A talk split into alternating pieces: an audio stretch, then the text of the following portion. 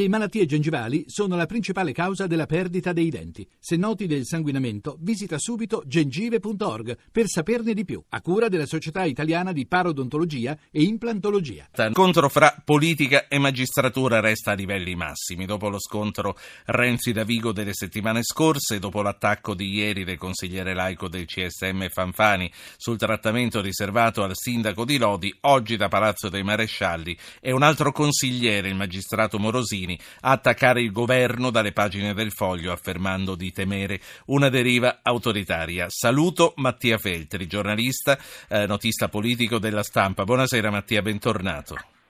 Buonasera a voi e grazie. Che cosa sta succedendo? Che cos'è che ha portato lo scontro politici-magistrati a livelli tali da fare sembrare i tempi di Berlusconi schermaglie da salotto?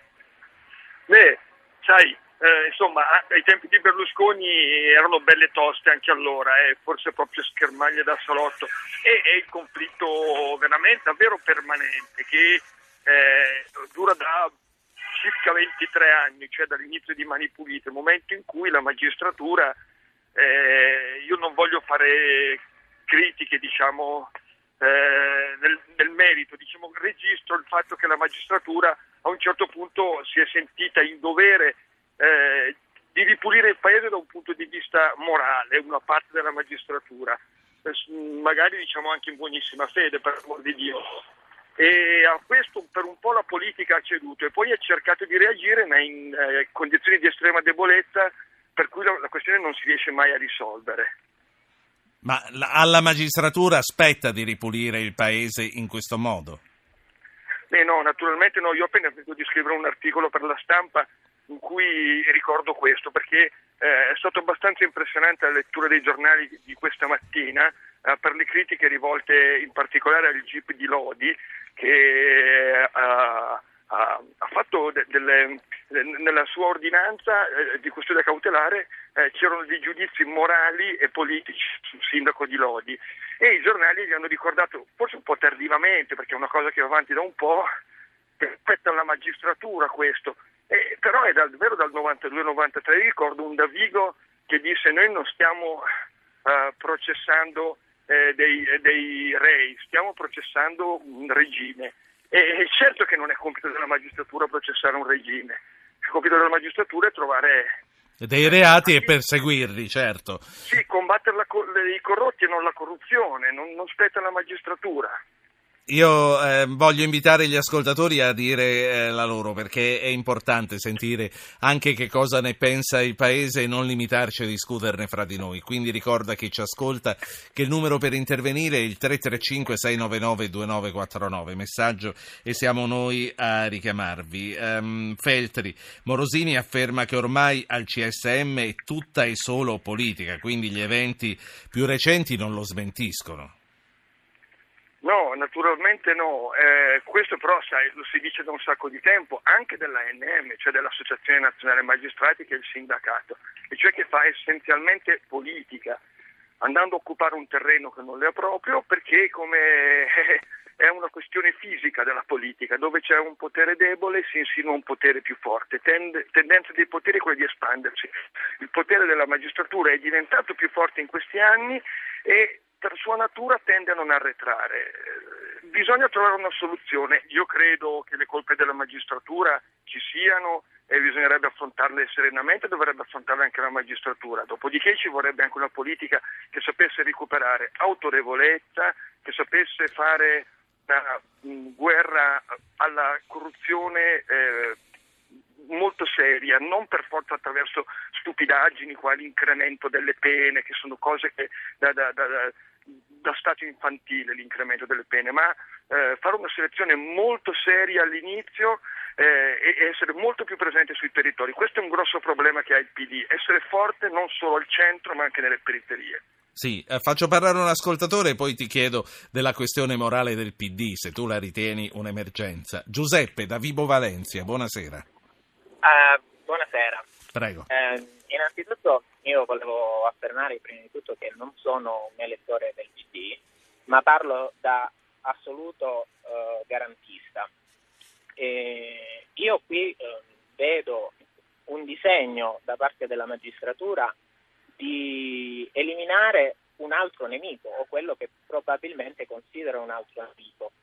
Ehm, questo un pochettino mi dispiace, credo che sia arrivato il tempo da parte di Renzi, in questo momento una maggiore forza e forse anche un, maggior controllo della, della, stampa, nel senso un maggior appoggio, non un maggior controllo. Diciamo, è, secondo me necessaria una riforma che sia più garantista, non solo per i politici, di cui ovviamente eh, probabilmente qualche disonetto ci sarà, come è ovvio che, che sia, non, non penso che siano tutti onestissimi però la riforma garantista è necessaria non solo per, eh, per, governare il paese, ma anche poi per il semplice cittadino, perché se viene fatta una riforma come quella che viene chiesta dal Presidente del CSM di allungare addirittura la prescrizione, eh, questo non solo permetterà a, ai magistrati di magari prendere più colpevoli, ma anche di dare eh, sì. però un, un, dei tempi eh, eh, che non sono sostenibili a un processo e che questo è a favore delle persone che poi certo. magari verranno considerate. Signor Giuseppe, grazie.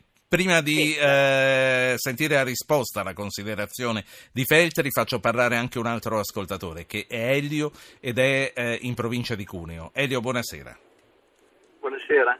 Eh, no, io sono molto amareggiato e dispiaciuto per questo atteggiamento che verifico sempre, sia sulla stampa eh, nei confronti negativo, completamente negativo nei confronti dei partiti, perché io ho conosciuto e, e conosco molti, eh, specie, molti cattolici che nella vita di tutti i giorni, nella vita amministrativa, eccetera, dedicano tempo e passione e, e, con proprio dedicandosi alla politica in modo molto pulito, dedicandosi perché io penso che la politica sia una cosa nobile e mi dispiace questo atteggiamento prevenuto nei confronti dei politici.